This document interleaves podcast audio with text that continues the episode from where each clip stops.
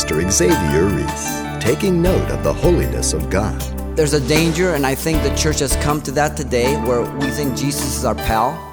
We don't revere him. If you're not anxious as you come before God to an extent, then something's wrong. We can become so disrespectful today, we just, the man upstairs. God told Moses, take your shoes off, the place you stand is holy ground. Joshua, the prophets, fell to their face to the ground. Should we do any less?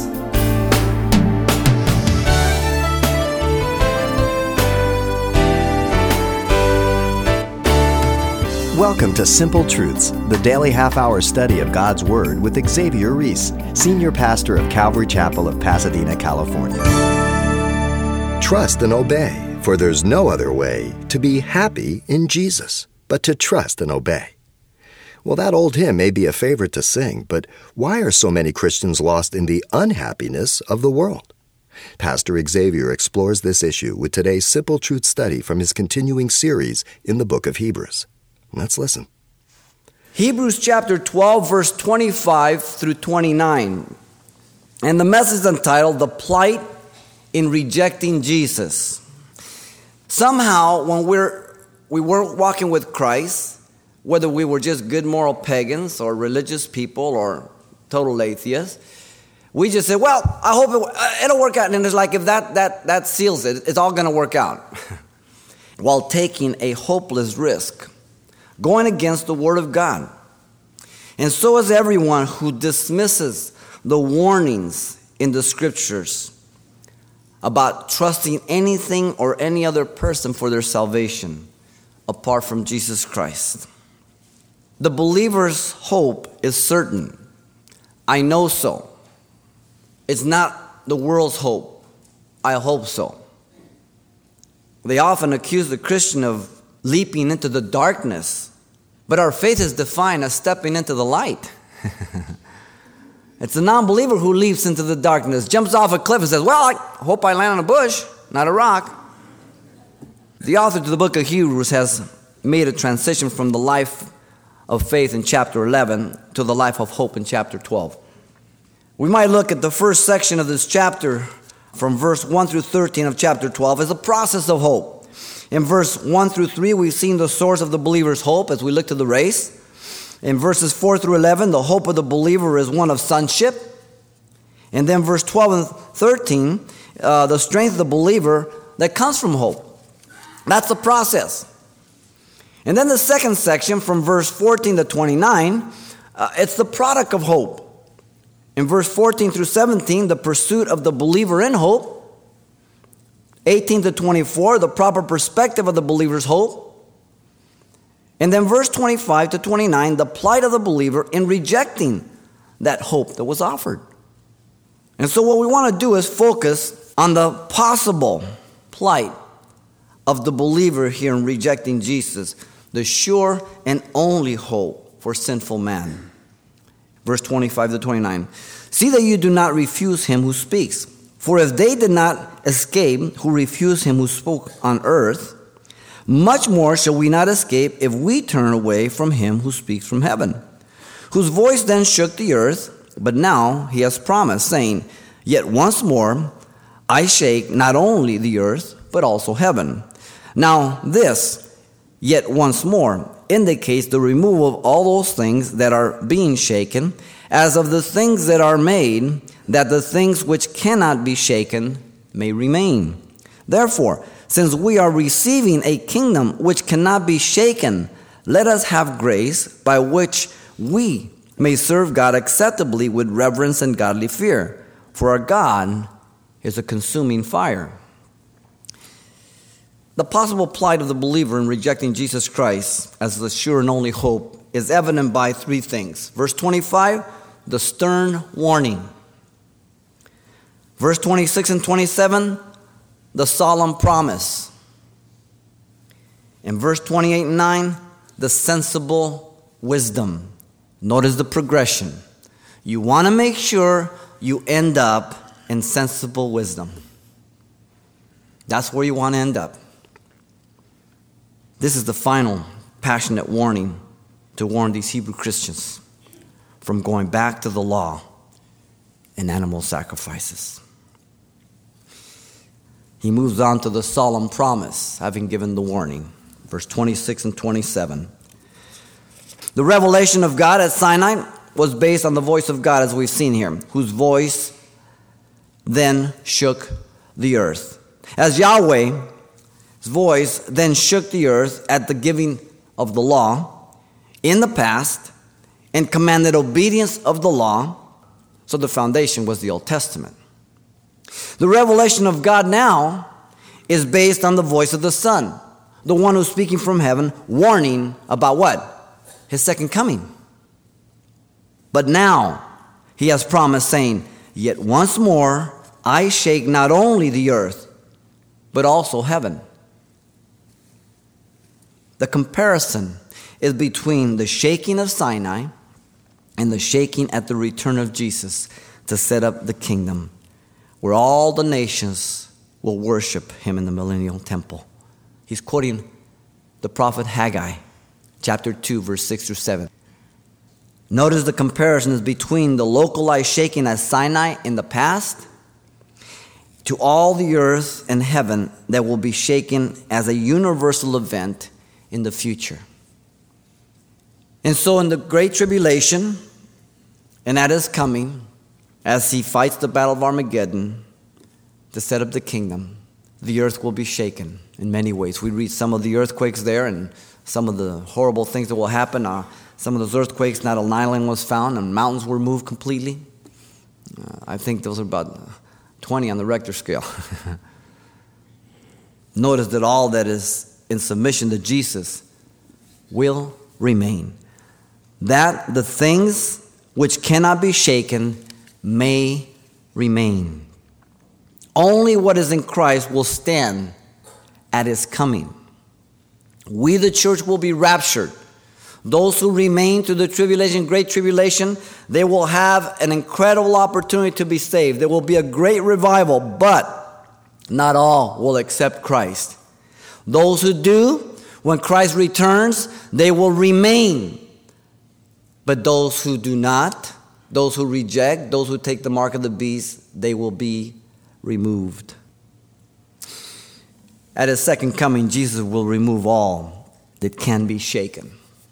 He will shake the earth and heavens during the Great Tribulation, Revelation 6 through 18. Horrible time. If you don't know Jesus, and if you're trusting the world to get better, you better get a rabbit's foot, a horseshoe, cross your legs and fingers, and it still won't work. It's not going to get better. And I don't say that jokingly, I say that tragically. He will destroy the armies at the Battle of Armageddon who are there to stop him from setting up his kingdom in Revelation 19. He will judge the nations as to their conduct regarding Israel during the 7-year tribulation in Matthew 25, separating them sheep from the goats. He will then set up the kingdom age that Israel will receive all the promises and fulfillment that they had in the Old Testament in Revelation chapter 20, verse 1 through 5. And he will rule and reign upon the earth, and we will rule and reign with him as the church, Revelation 20, verse 6. He will then cast Satan in the lake of fire at the end of the 1,000-year reign and hold a white throne judgment, and all who appear in that are non-believers who have rejected Christ, and they will also be cast into the lake of fire, Revelation 20, verse 7 through 15. And then he will set up the eternal state, the beginning of the new heaven, the new earth, with the eternal city of God, the New Jerusalem, Revelation 21 and 22. Mark these things. This is the solemn promise. It will happen. If that is true, he doesn't leave them there. He moves into the sensible wisdom in verse 28 and 29. This sensible wisdom is based on three things. First, based on the nature of the kingdom. Look at verse 28. Since we are receiving a kingdom The present tense of the participle emphasizes that Christians, listen well, are now only in process of receiving this gift, and that this process will continue into the future. Look at, which cannot be shaken. Take very careful note that it is the kingdom that cannot be shaken, not the one who receives the unshakable kingdom through the proclamation of the gospel. These Hebrews were being shaken. The kingdom cannot be shaken. And if you're being shaken, trying to go back to the law or anything else, why would you want to let go of an unshakable kingdom? It's the kingdom that's unshakable, not the one who has embraced the kingdom.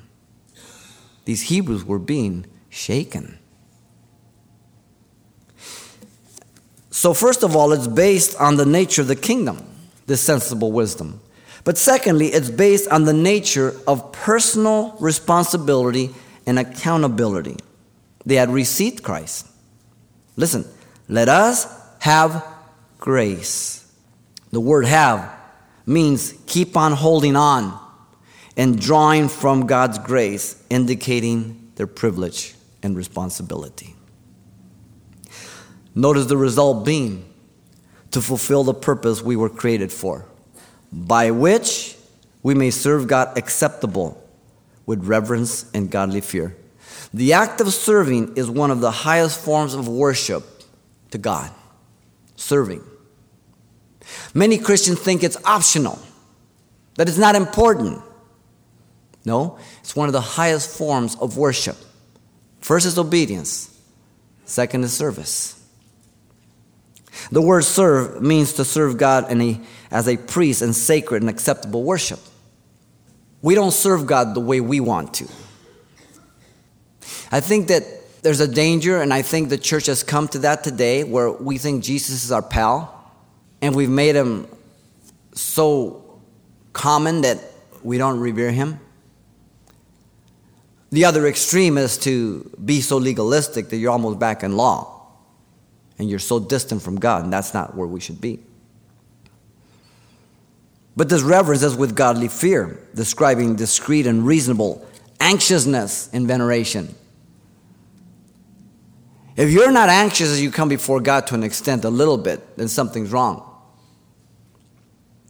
I can just pop into the throne of grace, Lord, and I know he's there, but I come reverently. I come knowing who it is that I'm coming before.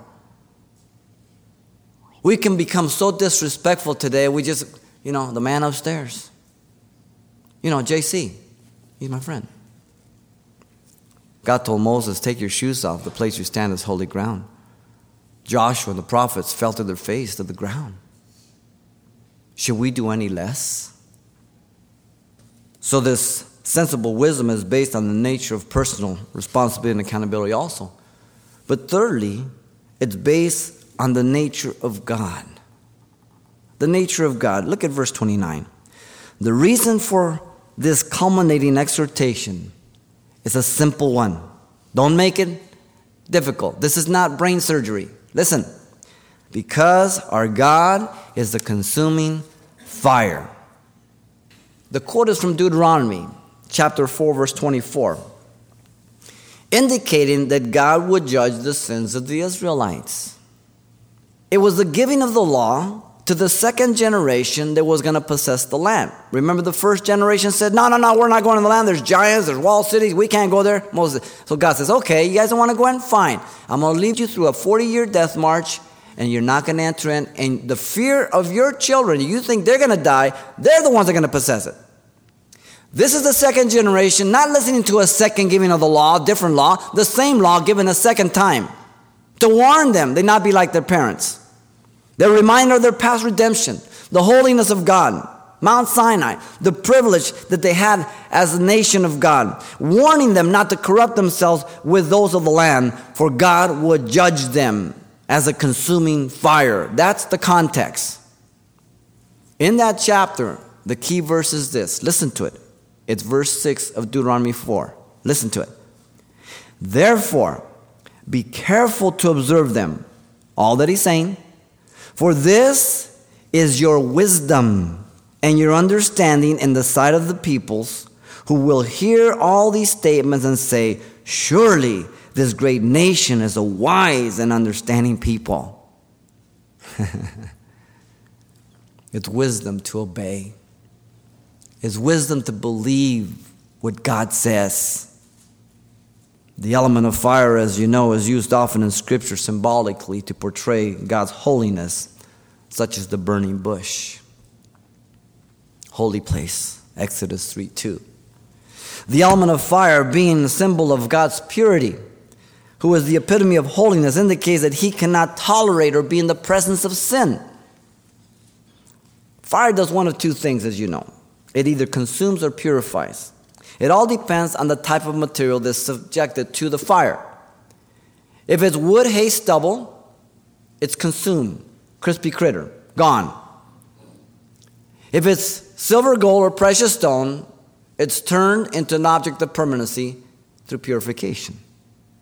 The fire has not changed.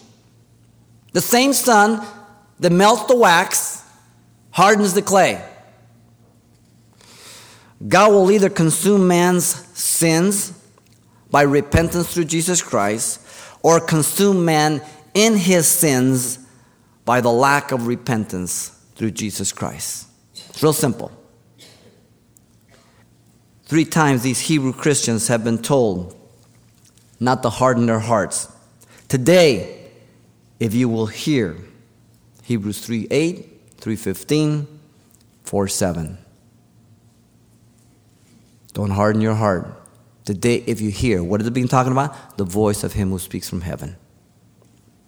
If you reflect back on our study of Hebrews, the majority of the quotes in the earlier chapters are all from judgment passages of God bringing judgment. Why? Because the whole context and theme of this book is you're under danger of judgment if you choose to leave Christ Jesus. Don't use the term lose salvation. Use biblical terms. Depart. Walk away. Deceive. Self-will. It's a choice. You will not be forced to go to heaven. You have all the right to go to hell. You get to choose. Buses are leaving to both places every day. It's a choice. It has been said knowledge can be memorized. Wisdom must think things through. Wisdom is something that enables us to use knowledge rightly. Wisdom resists group pressure, thinks for itself, and is reconciled to the use of its own judgment. Based on the knowledgeable evidence of the Lord's first coming and the incredible odds of the fulfillment of those prophecies, what kind of wisdom would it be to reject the belief of the second coming of Jesus to judge the world? It stands against all sensible, rational wisdom. It's the wisdom of fools.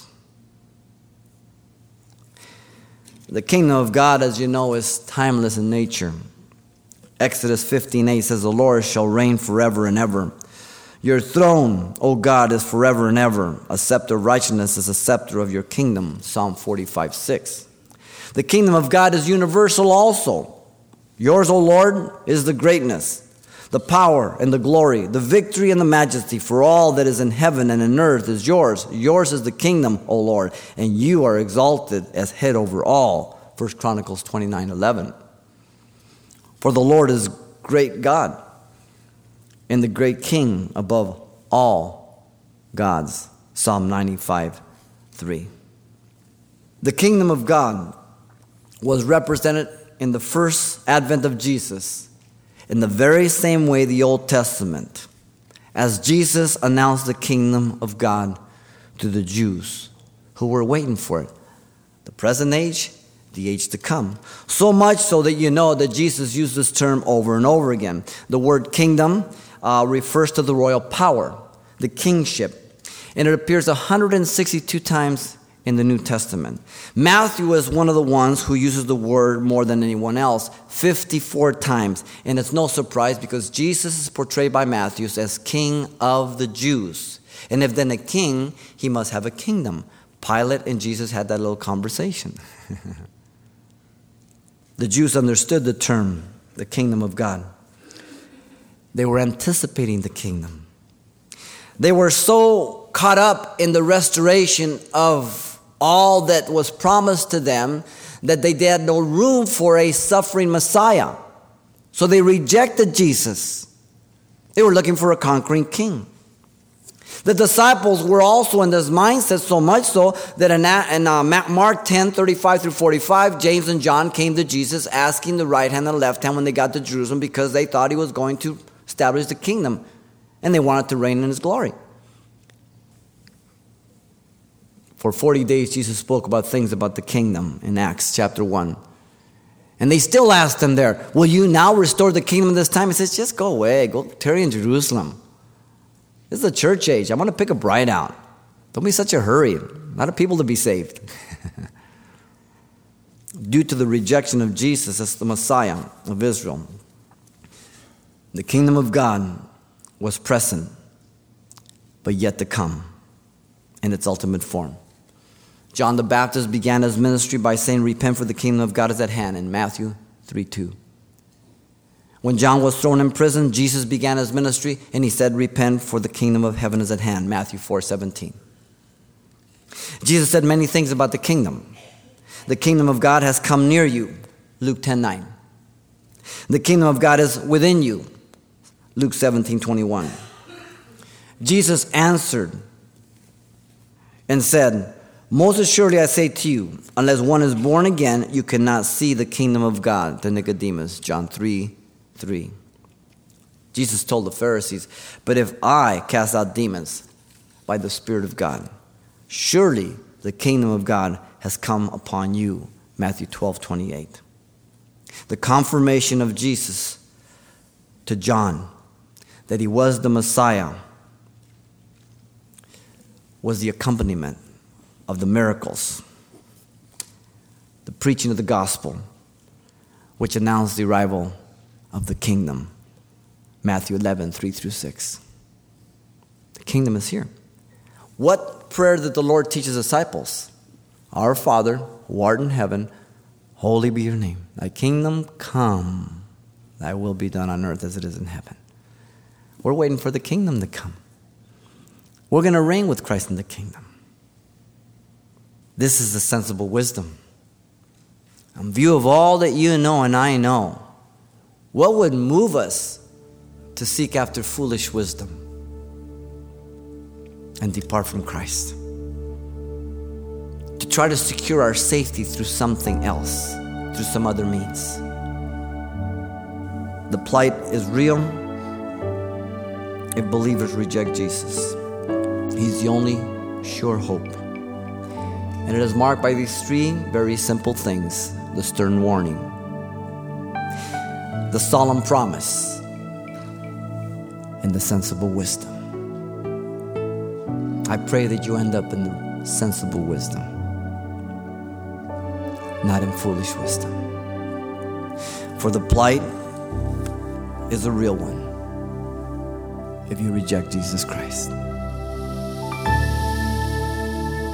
Pastor Xavier Reese and the reality and simple truths of declining the Savior. The Plight in Rejecting Jesus is the title of the current lesson, and it's also available on CD for only $4. We'd be happy to send you a copy, which will also include everything Pastor Xavier shared with us the last time we were together as well. So once again, the title to ask for is The Plight in Rejecting Jesus. Or simply mention today's date. You can request your copy by writing Simple Truths, 2200 East Colorado Boulevard, Pasadena, California, 91107. Or to make your request by phone, call 800-926-1485. Again, that's 800-926-1485. Or the address once again is Simple Truths, 2200 East Colorado Boulevard, Pasadena, California, 91107. And thanks for telling us the call letters of this station in your correspondence. This helps us check the impact of this outreach in your area. The network sitcoms have made marriage the center of many jokes. But Pastor Xavier Reese puts the sanctity back into marriage on the next edition of Simple Truths. Hope you'll tune in.